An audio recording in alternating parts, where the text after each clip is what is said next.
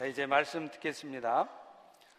어, 빙산의 일각이라는 말이 있습니다. 이 말은 무슨 말이냐면 빙산에 드러나 보이는 부분은 사실 빙산 전체로 보면 극히 일부분에 불과하다는 것입니다. 사진을 한번 보시죠. 빙산의 나머지 부분은 보이지는 않지만 물 밑에 숨겨져 있기 때문에 그렇습니다. 정신 분석학의 원조라고 할 수 있는 프로이드는요, 인간의 정신 세계를 바로 이 빙산의 모습을 통해서 설명을 했습니다. 그는 인간의 정신 세계를 의식 세계와 무의식의 세계로 구분을 했어요.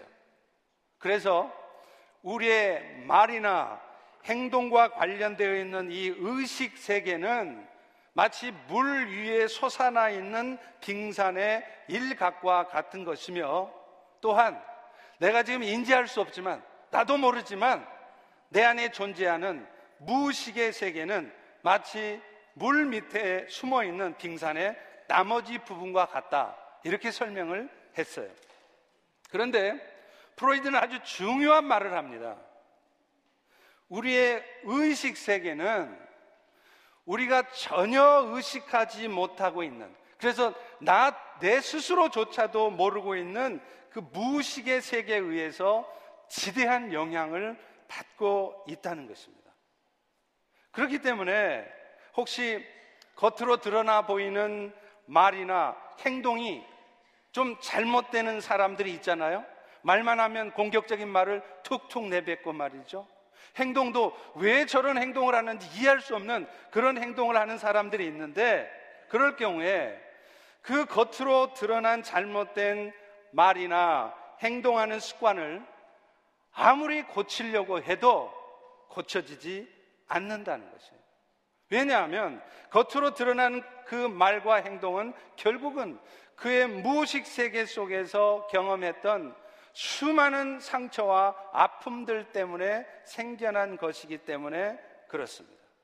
예를 들어 보면은요, 어떤 사람이 유난히 공격적이라거나 또 혹은 유난히 문제가 많아 보이는 그런 행동을 하는 사람이 있다면요, 그 사람은 틀림없이 그의 내면의 세계 가운데 자신도 알지 못하는 심지어는 자신도 기억하지 못하는 많은 상처와 아픔을 갖고 있는 사람일 가능성이 많습니다.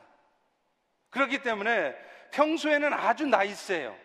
아주 친절하고요. 아무런 문제가 없어 보여요. 그런데 어떤 상황이 딱 발생하면 어떤 상황에 딱 처하게 되면 자신도 모르게 공격적인 반응을 보입니다.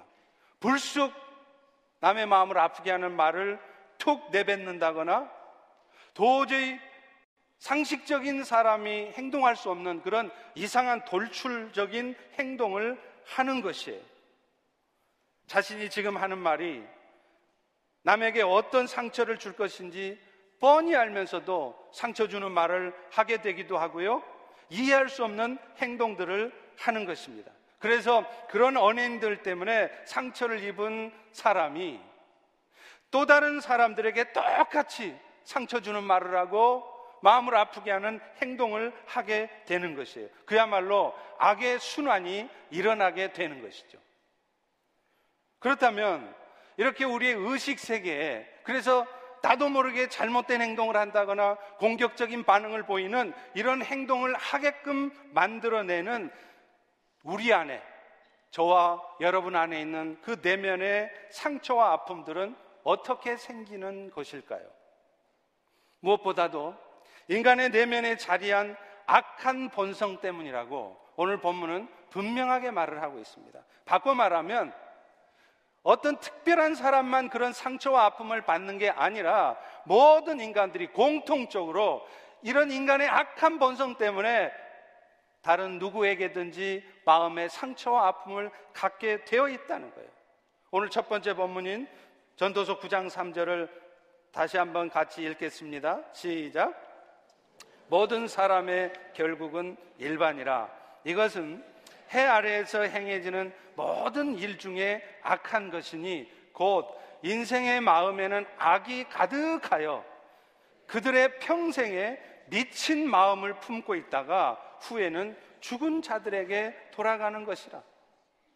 전도서 기자는 우리의 인생을 뭐라 그러냐? 평생, 평생 마음에 악이 가득한 마음을 갖고 사는 인생이라는 거예요. 그래서 그 마음을 뭐라 그랬느냐? 미친 마음이라는 거예요. 미친 것 같은 그런 마음을 가지고 살다가 결국은 죽을 수밖에 없는 인생, 그게, 그게 여러분들, 저의 인생이라는 것입니다. 여러분, 정확한 말입니다. 지금 이 순간에도요, 우리는 그럴듯하게 폼 잡고 있습니다. 그런데 지금 이 순간에도 죄송하지만 지금 여러분의 마음 속에는 죄악된 본성들이 움직이고 있다는 것이에요. 누구보다도 우리 자신들이 가장 잘 알고 있습니다. 누군가가 나에게 해를 끼치거나 내 마음에 들지 않는 행동을 하면 내 생각과 다른 그런 행동들을 하게 되면 우리는 자신도 모르는 사이에 그 사람이 미워집니다. 미워질 뿐만 아니라 심지어는 어느 순간 죽이고 싶은 마음이 들기도 해요. 그것뿐입니까? 우리는 어느 순간 자신도 모르게 음란한 마음들이 순간적으로 들어와요. 심지어는 이 예배를 드리는 이 거룩한 순간에도 더럽고 추악한 생각이 어쩔 수 없이 우리의 마음을 사로잡는 때가 있다는 것입니다. 남의 자식 잘 되었다는 소식을 들으면은요, 겉으로는 축하한다 그러죠. 그런데 속으로는 내 마음이 왠지 불편해요. 왜 내 삶에는 저런 축복된 일들은 일어나지 않는 것인가? 아니 도대체 내 자식들은 왜, 왜 저 모양으로 있는 것인가? 왜 우리 부모는 나에게 이렇게 가난을, 궁핍한 삶을 물려주어서 오늘 또 이 미국 땅에까지 와서 이렇게 고생하며 살 수밖에 없게 했는가? 그런 생각을 한다는 거예요. 그러다가 어느 순간 자신도 모르게 우리의 자녀들에게, 우리의 부모들에게, 우리 주변의 지체들에게 상처와 아픔을 주는 말을 불쑥 내뱉습니다. 다른 사람들을 고통스럽게 하는 행동을 뻔히 알면서도 하게 되는 것이에요. 여러분 이것이 바로 우리 안에 죄악된 본성 때문에 생겨나는 어쩔 수 없는 현상이라는 거예요. 최근에 넷플렉스라고 하는 인터넷 스트리밍 회사가 신작으로 내놓은 드라마 때문에 온 세계가 난리가 아닙니다. 미국뿐만 아니라 온 세계가 난리예요. 지난 3월에 넷플릭스에서 드라마를 하나 내어놨어요. 제이 애셔라고 하는 젊은 소설 작가가 쓴 소설을 원작으로 한 드라마인데요. 그 제목이 뭐냐면 13 Reasons Why예요. 13가지 이유들. 이 내용이 뭐냐면 한나라고 하는 어떤 고등학생 여자아이가 새 학교로 전학을 가게 돼요. 그런데 그 학교에서 엉뚱한 루머에 휩싸이게 되는 내용입니다. 브라이스라고 하는 아주 못된 녀석에게 이 한나가 성폭행을 당해요. 그러면 여러분, 성폭행 당한 한나라가 얼마나 마음이 아프고 얼마나 고통스럽겠어요? 얼마나 억울하겠어요? 그런데 성폭행 당한 것도 고통스러운 일인데 한나는 그 일 때문에 오히려 엉뚱한 소문이 나가지고 그 한나라는 아이가 마치 남자아이들이나 꼬시고 다니는 아주 바람기 많은 그런 여자아이인 것처럼 그렇게 소문이 나버렸어요. 자기와 단짝같이 지냈던 정말 사랑을 나누어야 될 그 친구들조차도 자기를 왕따시키고 외면하고 그래서 그는 너무 고통스럽고 힘들어서 학교 상담 선생님을 찾아가고 그래도 상담을 해봐도 아무런 해답이 없어요. 그냥 참고 살아라. 결국 그 아이는 그 고통을 이기다 못해 죽음을 택합니다. 그리고 죽기 전 한나는 자신이 왜 이런 죽음을 선택하게 되었는지 그 원인을 밝히는 13가지의 이유들을 13개의 테이프에 담아서 자신을 괴롭혔던 그래서 자신을 죽음으로 몰고 갔던 친구들에게 보내는 내용이에요. 여러분 이 드라마는요. 오늘날 여러분의 자녀들 얘기입니다. 오늘날 여러분 손주들 얘기예요. 먼 얘기가 아닙니다. 지금 현장에서 일어나고 있는 얘기들이에요. 심지어는 학교뿐만 아니라 교회 공동체 안에서조차 어떻게 다른 아이들로부터 우리의 아이들이 따돌림을 받을 수 있는지 그리고 그런 아픔들이 결국 어떤 결과들을 가져올 수 있는지를 생각하게 만드는 것입니다. 저는 우리 부모들도 이런 드라마를 꼭 볼 필요가 있다고 생각합니다. 그래야, 그래야 우리 아이들에게 있어서 가장 중요한 것이 무엇인지를 깨달아요. 그저 좋은 대학 들어가게 만드는 것, 그것도 중요한 일이지만 그것보다 더 소중한 것이 이 악한 세상에서 저 악한 학교 환경 속에서 우리 아이들이 신앙을 지키고 그 신앙으로 그 힘든 상황들을 이겨내 나갈 수 있게 하는 것 이것이 중요한 것이라는 것을 알게 되기 때문입니다. 또 우리 아이들에게 그렇게 신앙 생활을 잘 할 수 있도록 잘 양육하기 위해서라도 우리 부모 자신들이 먼저 경건한 삶에 힘써야 된다는 것을 그런 드라마를 볼 때 우리는 깨닫게 될 것이에요. 돈 버느라고 정신이 없는 것이 아니라 이러다가 내 아이도 그런 한나같이 얼마든지 될 수 있다는 위기감 속에서 내가 먼저 우리 아이에게 신앙의 모범을 보여야 되겠구나 깨닫게 되는 것입니다. 그리고 왜 우리 부모들이 우리 아이들을 위해서 우리의 손주들을 위해서 기도해 주어야 되는지를 그래서 이제는 내가 정말로 우리 애들을 위해서 기도해야겠구나 그것을 깨닫게 하게 되기 때문에 여러분 꼭 보십시오. 그런데요, 이런 상처와 아픔들은 학교에서만 생기는 것은 아니에요. 사실 그 드라마에 나오는 그런 못된 친구들, 브라이스 같은 그런 못된 친구들도 사실은요, 가정에서부터 상처와 아픔을 받았기 때문에 그런 잘못된 행동들을 하는 것입니다. 우리 모두는 자라면서 알게 모르게 부모로부터 혹은 다른 형제들로부터 상처를 받고 자랍니다. 물론 모든 상처들이 우리 부모나 우리의 또 다른 형제들의 잘못된 행동 때문에 생긴 것만은 아니에요. 내 자신이 성숙하지 못해서 스스로 상처를 받는 경우들도 많습니다. 그러나 그런 상처들이 나의 미성숙으로 생긴 것이든 아니면 부모나 다른 형제들 때문에 생긴 상처이든 그런 상처들이 적절히 치유되어지고 해결되지 않은 상태로 계속 내 마음에 쌓이게 되면은요, 그 상처들은 어느 순간 내 삶에 부정적인 모습으로 반드시 드러나게 되어 있다는 것입니다. 그래서 그런 상처와 아픔들은 또 다른 사람들에게 상처와 아픔을 갖게 만들고 그런 상처들이 계속해서 대물림 되는 거예요. 가정에서부터 상처와 아픔을 갖고 자란 사람들이 결국 성인이 되어서 가정을 꾸려도 마찬가지입니다. 막상 결혼을 하고 나면 나와 다른 삶을 살았던 사람과 함께 살게 되면 우리는 그 아픔과 상처가 드러나게 돼요. 자신도 모르게 드러나요. 여러분, 연애할 때하고 다릅니다. 막상 결혼해서 살아보세요. 연애할 때는 코를 파도 우리 남자친구는 아주 수도분하고 털털하다. 그렇게 얘기를 합니다. 그러다가 막상 결혼해 보세요. 내가 저런 더러운 인간하고 결혼하고 살게 되는 게 얼마나 억울한지 몰라요.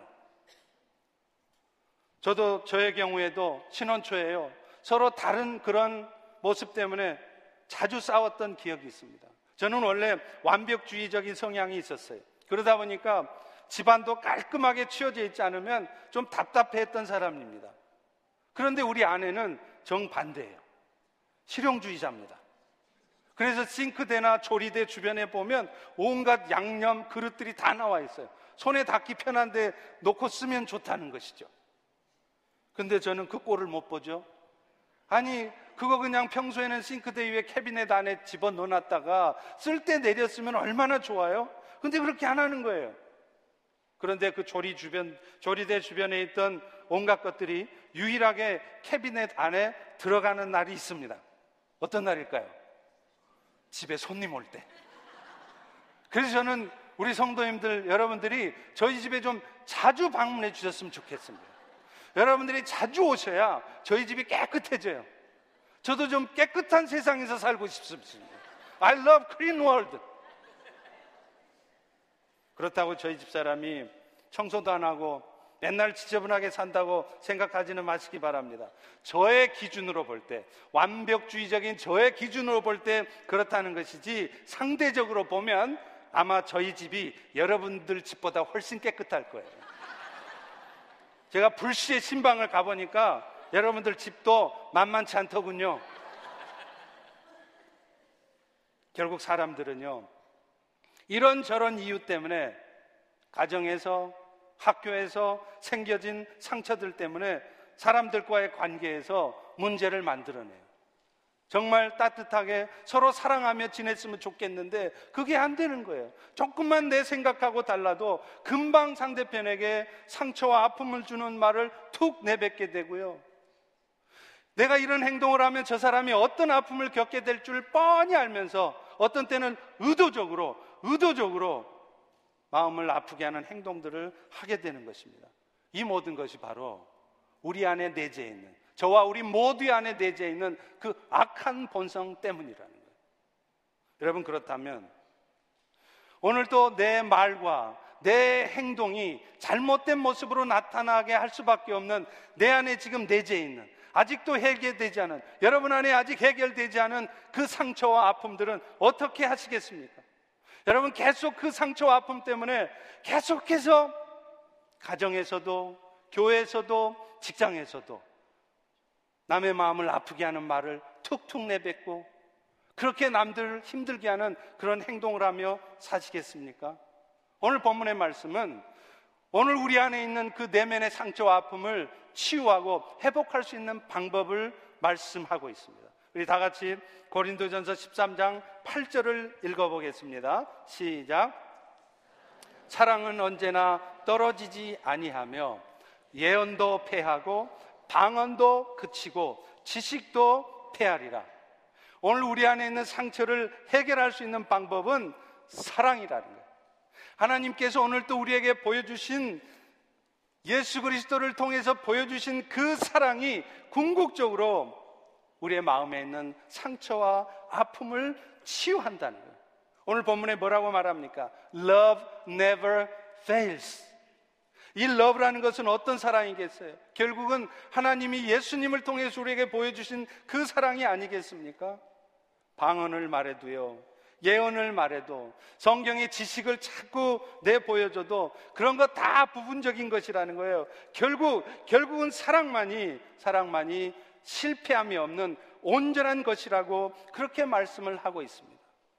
오늘 우리 안에 마음의 상처와 아픔이 있다면 그 상처와 아픔이 치유되어질 수 있는 길은 오직 예수님밖에 없습니다. 그 예수님 앞에 나아갈 때 우리의 마음의 상처가 치유되어져요. 왜 그래요? 아까 앞에서 말씀드렸잖아요. 우리의 모든 아픔과 상처들의 원인이 바로 죄 때문이라는 거예요. 그런데 예수님은 바로 그 죄의 문제를 해결하신 분이십니다. 그렇기 때문에 그 죄 때문에 생겨진 여러분 마음에 있는 상처와 아픔도 죄의 문제를 해결하신 주님 앞에 나아갈 때 진정으로 해결받을 수 있는 거예요. 여러분, 여러분의 자녀들이 아무리 말을 해도 안 듣고 엉뚱한 짓을 하고 말만 하면 욕을 내뱉고 그걸 뚜레장애라고 하잖아요. 자기도 모르게 그냥 욕을 툭툭 뱉는 거예요. 근데 조절이 안 돼요. 왜 그런 일이 생겨요? 그 내면에 있는 상처 때문에 그렇다는 거예요. 그래서 우리는 그런 모습들을 고쳐주려고 야단도 쳐보고 책망도 해보고 상담하는 사람들에게 아이들을 데려가 보기도 하잖아요. 그러나 그것이 해결책이 아닙니다. 왜냐하면 근본적으로 그런 아픔과 상처들이 해결되는 것은 예수님 안에 있기 때문에 그래요. 아무리 여러분이 상담 받아보세요. 그거 한계적입니다. 절대적으로 근본적으로 해결이 안 나게 돼 있어요. 그 아이에게 어떻게 하면 예수님을 만나게 할까? 그래서 예수님을 깊이 만나게 되면 그 상처들이 다 치유되어진다는 거예요. 어떤 자매님이 간증을 합니다. 오랫동안 맨날 술 먹고 들어와서 자기를 두들겨 패고 힘들게 했던 남편. 그래서 도저히 용서할 수 없었던 남편. 그 왼수 같은 남편들이, 남편이 어느 날 용서가 되어지더라는. 너무너무 힘들고, 너무너무 고통스럽고, 너무너무 분통 터져서 간절한 마음. 오, 주님, 나를 좀 도와주세요. 내 마음을 어떻게 좀 해주세요. 주님한테 간절히 기도하니까 주님께서 환상을 보여주셨습니다. 그 남편이 자기를 힘들어 할 때 바로 옆에 예수님이 서 계시는 거예요. 그래서 아, 주님이 내가 이렇게 힘들고 아플 때도 계속해서 지켜보고 계셨구나. 그리고 그 주님께서 여전히, 여전히 나의 아픔을 아시는 가운데 있었구나.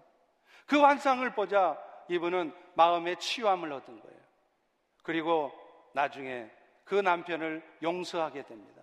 여러분, 그 남편을 향한 용서가 사람의 의지로 되겠어요? 맨날 자기를 힘들게 하고 두들겨 패는 남편을 어떻게 인간이 의지적인 결단으로 용서할 수 있겠습니까? 용서해야 된다는 거 알아요. 그런데 용서가 안 되는 거예요. 그런데 간절한 마음으로 예수님 앞에 나아가니까 예수님께서 그 마음을 회복시켜 주시는 거예요. 그래서 그 일을 경험하고 나서 마치 운디드 힐러처럼 내가 상처를 받았기 때문에 또 다른 상처를 받은 자를 치유하는 치유자로 살아갈 수 있게 된 것입니다. 예수님께서 내가 이런 아픔을 겪게 하신 이유도 결국엔 나를 이런 상처 입은 치유자로 살아가게 하시려고 나에게 겪게 하신 것이구나. 그게 깨달아지니까 그 왼수가 떴던 남편, 도저히 용서할 수 없었던 그 남편, 그 남편이 용서되어지면서 내 마음 안에 있던 상처와 아픔들이 깨끗이 치유되어지는 것입니다. 사랑하는 성도 여러분, 오늘도 여러분 안에 있는 상처와 아픔들. 그래서 여러분도 모르게 늘 공격적인 말을 할 수밖에 없고 늘 남을 아프게 하는 행동을 할 수밖에 없는 여러분의 삶이 고쳐질 수 있는 방법은 예수님 앞에 나아가서 예수님의 보혈의 은혜로 여러분의 상처가 치유되어지는 것입니다. 오늘 본문의 사도 바울도 고린도 교회에 문제가 되고 있는 몇 가지 은사들과 그 예수님의 사랑을 대조해서 설명을 합니다. 여러분, 바울 역시도 방언의 은사를 받았던 사람이에요. 고린도전서 14장 18절에 보면 그는 이렇게 말합니다. 내가 너희 모든 사람보다 방언을 더 말함으로 하나님께 감사하노라. 여러분 바울이 방언 못한 사람 아니에요. 방언 여러 방언을 말했습니다. 그런데 바울은 뭐라 그러냐면 아무리 방언의 은사를 많이 받았다 할지라도 사랑이 없다면 내가 사랑을 실천하지 않고 있다면 그 방언은 아무 쓸모 없는 거라는 거예요. 방언을 말하는 사랑을 실천하지 않으면서 방언을 말하고 있다면 그것은 마치 이교도들이 축제 때 이상한 말을 막 방언처럼 떠들어대면서 오래가 시고 나바라고 말큰비앗 막 이렇게 떠들어대면서 우상 숭배하는 것하고 다를 거 하나도 없다는 거예요. 그 당시에 고린도 교회 사람들은요 방언을 해야 영적인 사람으로 이해하고 있었어요. 바울은 그것은 교만한 생각이라고 얘기하는 것입니다.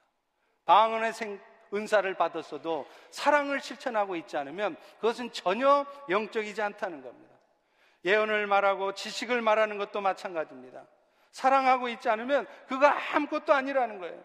여러분 그 당시에 성경이 아직 완성되지 않았을 당시에 하나님의 계시의 말씀을 전하는 일이 얼마나 중요하고 영광스러운 일이었겠습니까? 그런데 바울은 그 예언의 은사도 하나님의 계시의 말씀을 전달하는 그 예언의 은사도 하나님의 말씀을 성경 말씀을 꿰뚫는 그런 지식의 은사를 받았어도 사랑하고 있지 않으면 아무짝에도 쓸모없는 것이다. 그렇게 말하고 있는 것입니다. 갈라디아서 3장 13절에 이렇게 말씀합니다. 그리스도께서 우리를 위하여 저주를 받은 바 되사 율법의 저주에서 우리를 속량하셨으니 사탄은요, 인류 구원의 계획, 하나님의 그 계획이 실패로 돌아가게 하기 위해서 예수님을 십자가에 죽게 했어요. 로마 군병들을 움직이고 빌라도 총독의 마음을 움직여서 심지어는 유태인들의 마음을 움직여서 예수님을 죽게 만들었어요. 겉으로 보면 이 일이 실패처럼 보였습니다. 그러나 그것은 실패가 아니었습니다. 오히려 그 예수님의 십자가의 죽으심 때문에 하나님의 구원 계획이 이루어졌던 것입니다. 그리고 그리고 예수님의 그 십자가의 죽음은 인간들의 모든 죄의 문제를 해결하기에 결국에는 오늘 여러분들의 마음 속에 있는 죄 때문에 생겨진 여러분들의 마음의 상처와 아픔도 치유할 수 있게 되는 것입니다. 그래서 그래서 사랑이 love never fails라고 얘기하는 거예요. 사랑하는 성도 여러분, 오늘도 여러분 자신이 먼저 여러분 마음 안에 있는 상처를 치유하십시오. 그리고 그것을 위해서 예수님 앞에 나아가십시오. 여러분의 아픔을, 여러분의 고통을 토로하고 예수님의 도우심을 구할 때 예수님께서 여러분의 상처를 치유하실 것입니다. 그리고 이 치유되어진 모습을 가지고 이제는 더 이상 여러분의 남편에게, 여러분 자식들에게, 또 교회 지체의 세상 사람들에게 또 다른 상처와 아픔을 주지 마시고 오히려 여러분들이 그들의 아픔을 치유하는 치유자가 되시기를 축원합니다. 그렇다면 그 예수님의 사랑을 받은 우리는 어떻게 구체적으로 그 사랑을 세상 가운데, 여러분의 가정 가운데, 여러분의 자녀 가운데 또 교회 안에서 나타낼 수 있을까요? 오늘 본문은 그 사랑의 모습에 대해서 네 가지를 말해요. 우리 다 같이 7절을 읽어보겠습니다. 시작. 모든 것을 참으며, 모든 것을 믿으며, 모든 것을 바라며, 모든 것을 견디느니라. 우리가 그리스도의 사랑을 세상에 나타낸다는 것은 가장 먼저 참는 것이라 이렇게 말해요.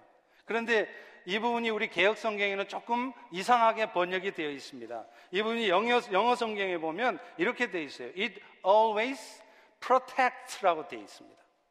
이 말은 사랑은 뭐냐? 항상 덮어서 protect 해주는 것, 보호해 주는 것이라는 말이에요. 실제로 이 부분이 헬라어에 보면 판타스테게이라고 쓰여 있는데 이 말이 무슨 말이냐면 모든 것을 덮어서 숨긴다 이런 뜻이에요. 그러니까 사랑이라는 게 뭐냐? 연약한 지체의 모습이 있을 때도 때로는 그 연약함을 덮어주라는 거예요. 슬며시 덮어주고 그의 부족함을 숨겨주라는 것입니다. 물론 사랑이라고 하는 것이 모든 잘못들을 다 덮어줘야 되는 것은 아닙니다. 어떤 때는요, 그가 뭘 잘못하고 있는지를 알게 하기 위해서라도 그 잘못을, 그 죄악됨을 밝히 드러내서 그로 하여금 마땅한 벌을 받게 해야 될 때도 있습니다. 이건 역시 사랑의 한 표현이에요. 그런데, 그런데 항상 그런 것만은 아니라는 거예요. 오히려 어떤 때는요, 뻔히 그의 잘못됨을 알면서도 조용히 그 잘못을 덮어줘야 될 때가 있습니다. 그런데 안타깝게도요, 우리는 덮어주는 것을 잘 못해요. 밝히 드러내려고만 해요. 물론 앞서 말한 것처럼 그래야 될 때도 많이 있을 것입니다. 그러나 오늘 우리 모두에게 정말 필요한 것은 뭔지 아세요? 덮어주는 연습이에요. 제발 덮어주는 연습 좀 많이 하시기 바랍니다. 요셉도 아내 마리아가 분명히 결혼도 안 했는데 예수님을 잉태했다는 것을 알았을 때 그가 어떻게 했습니까? 다 드러냈습니까? 이런 얘기, 이런 여자들은 본보기로 보여줘야 된다고 다시는 이런 잘못을 하지 않도록 다 드러냈습니까? 아니었습니다. 조용히 가만히 끊고자 하였다라고 말하지 않습니까? 몇 주 전에 제가 설교할 때 장발장에 보세요. 도둑이 은초대를 훔쳐갔을 때 경찰에 고발해서 그를 감옥 가게 했습니까? 아닙니다. 그의 잘못을 조용히 덮어줬습니다. 그럴 때 그 도둑이 오히려 변화가 되어지고 바뀌어지는 것이에요.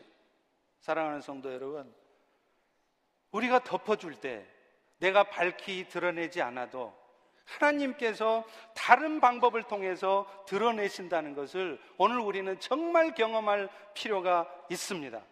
그리고 오히려 어떤 경우에는요, 조용히 덮어줄 때 그것 때문에 사람이 변하고 그것 때문에 그 사람 안에 있는 내면의 상처와 아픔이 치유된다는 것을 우리가 경험해야 될 필요가 있는 것입니다. 두 번째 사도 바울은요, 어떤 것이 사랑하는 것이냐?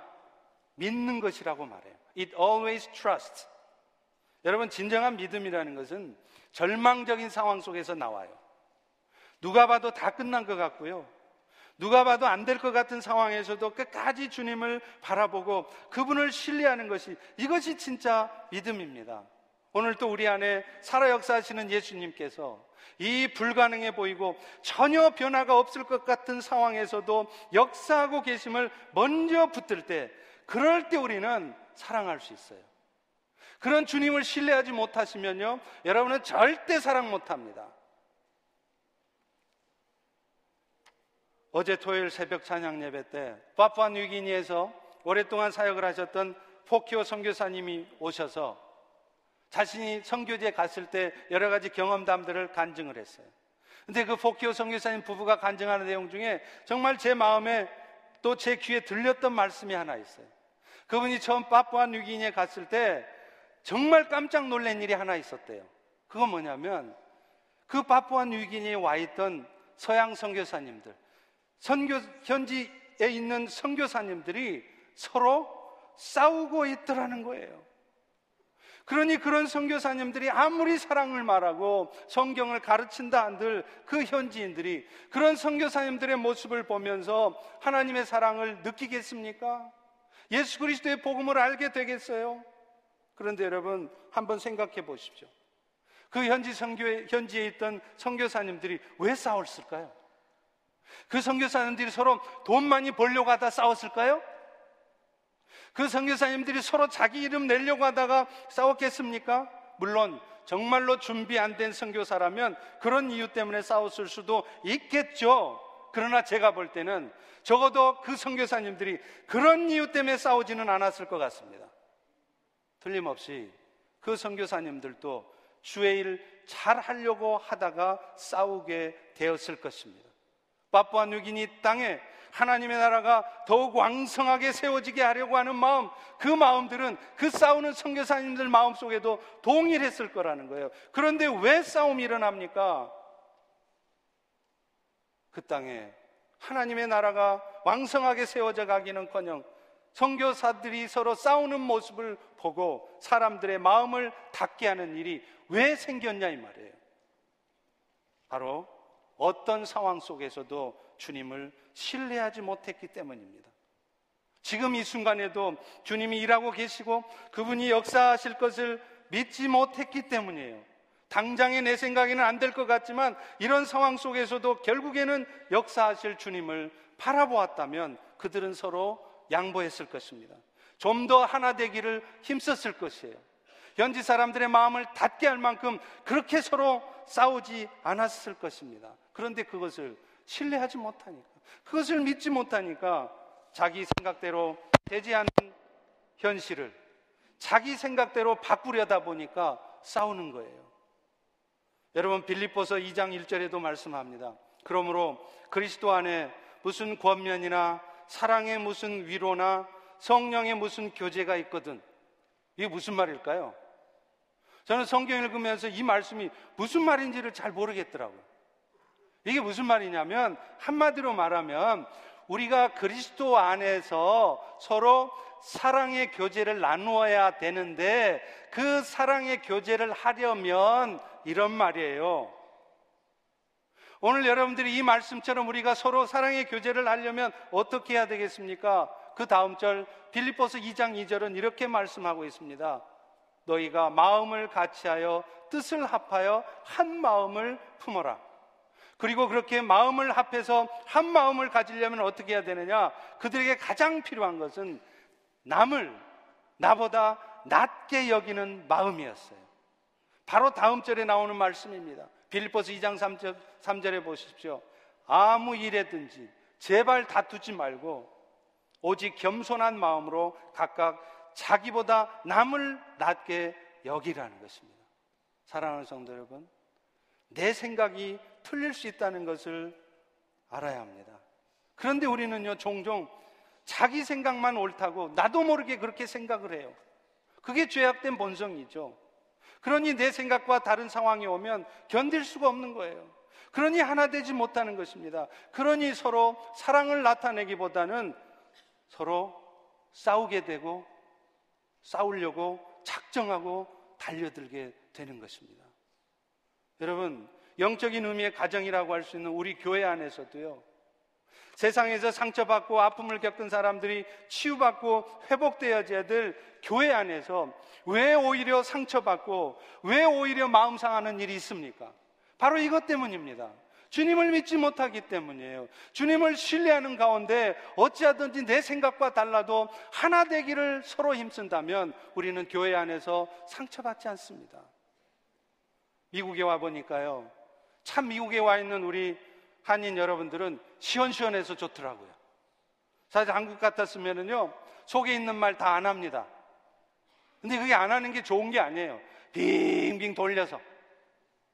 그러나 나중에 마음을 더 아프게 하는 수도 있어요. 그래서 이 미국처럼 그냥 솔직하게 자기 마음에 들지 않는 거, 자기 생각과 다른 부분 얘기하는 거, 그게 좋아요. 그런데요, 여러분, 그렇게 할 때 반드시 한 가지 꼭 기억해야 될 게 있습니다. 내 생각만 옳다는 생각은 하지 마시라는 거예요. 그래서 내 생각과 다른 상황이 전개돼도 지금 이 순간에도 이런 상황 속에서도 주님은 일하고 계시고 주님의 뜻이 이루어지고 있음을 믿는 가운데 자기 생각을 말할 수 있어야 된다는 것입니다. 그런데 그런 믿음을 갖고 있지 않으면 자칫 교회 안에서조차 사랑을 받기는 커녕 상처를 받을 수 있습니다. 양보가 안 돼요. 용납을 못 하는 것입니다. 내주장하기에 바쁘고 싸우기 바쁘게 되는 거예요. 그러다 결국 가정도 깨지고 교회도 어려움을 겪는 것입니다. 사랑하는 성도 여러분, 사랑한다는 것은 딴 게 아니에요. 먼저 주님을 신뢰하십시오. 그래서 이런 절망적인 불완전한 상황 속에서도 주님이 일하고 계심을 믿을 때 우리는 비로소 사랑을 나타낼 수 있습니다. 남의 마음을 아프게 하는 상처 주는 말을 절제할 수 있게 되는 것입니다. 세 번째로요, 사랑은 모든 것을 바라보는 것이라고 말해요. It always hopes. 여러분, 주님이 하실 일을 바라볼 때, 주님이 하실 일을 기대할 때 우리는 비로소 사랑을 나타낼 수 있어요. 그렇지 않으면 우리는 순간적으로 나도 모르게 우리 남편들한테, 우리 아내들한테, 우리 자녀들한테 마음에 상처 주는 말을 툭 뱉어요. 그 사람들 포기하고 싶어집니다. 저 인간이 변하겠어? 내가 빨리 마음에 결정해야지. 이렇게 된다는 거예요. 막말하게 되는 거예요. 막 가자는 거예요. 오늘날 왜 우리 부모들은 자녀들이 그렇게 야단치고 책망만 하게 될까요? 그분이 일하실 것을 먼저 굳게 믿고 있다면 그렇기 때문에 아이들을 책망할 시간에 그 아이들을 위해서 먼저 기도하고 있다면 여러분은 절대로 그렇게 여러분의 자녀들을 야단만 치고 책망만 하지 않을 것입니다. 그래서 오히려 그 아이들에게 상처를 주는 것이 아니라 그 아이들이 오히려 학교에서 받은 상처를 치유받을 수 있게 도와주실 것입니다. 이제라도 우리 부모들이 그렇게 하셔야 돼요. 여러분 무조건 여러분 자녀들을 덮어주라는 말 아니에요. 먼저 저들 안에 동일하게 역사하고 계시는 주님을 믿으시라는 것입니다. 그리고 우리는 할 수 없지만 주님이 하실 것을 기대하시라는 거예요. 그럴 때 우리는 우리 자녀들에게도 우리 아내, 남편들에게도 또 교회 안에서도 서로 사랑을 나타낼 수 있습니다. 그리고 그 사랑이 결국은 여러분의 자녀들의 아픈 마음을 치유하고 여러분의 가정을 회복시키고 우리 교회를 회복시키는 것입니다. 마지막으로 바울은 사랑이란 모든 것을 견디는 것이라 이렇게 말을 해요.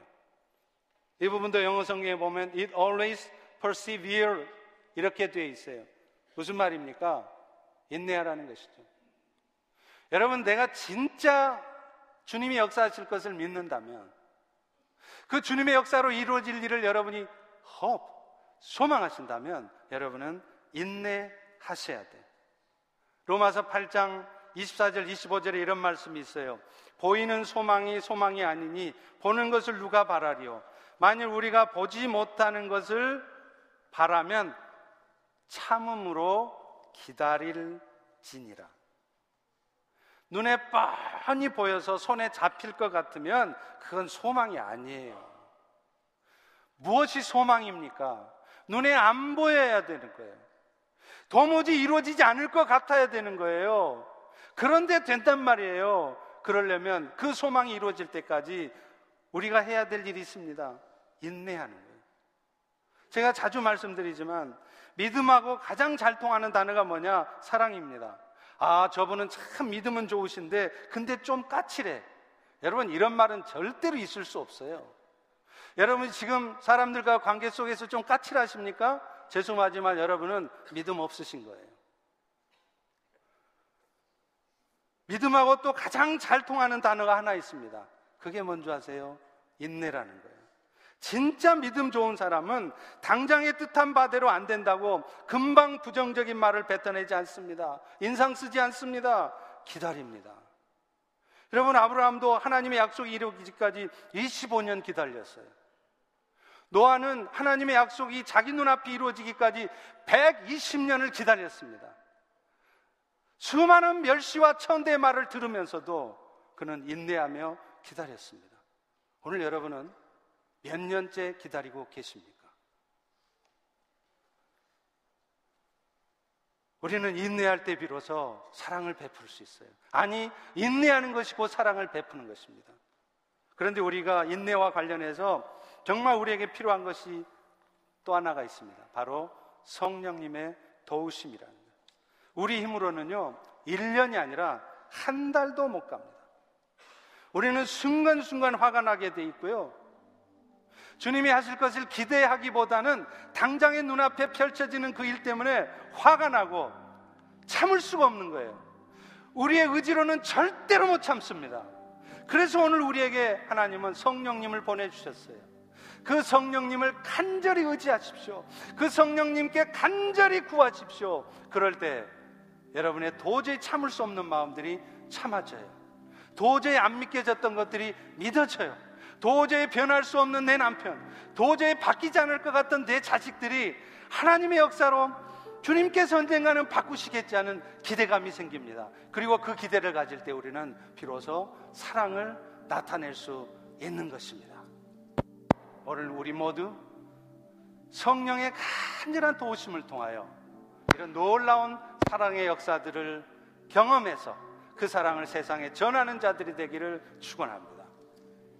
우리 다 일어나셔서 어 주님 이제 그런 마음을 그런 주님의 마음 그 사랑의 마음 인내하는 마음 또 기대하는 마음을 나에게 허락하여 주시옵소서 우리 다 같이 찬양하고 기도하고 마치겠습니다.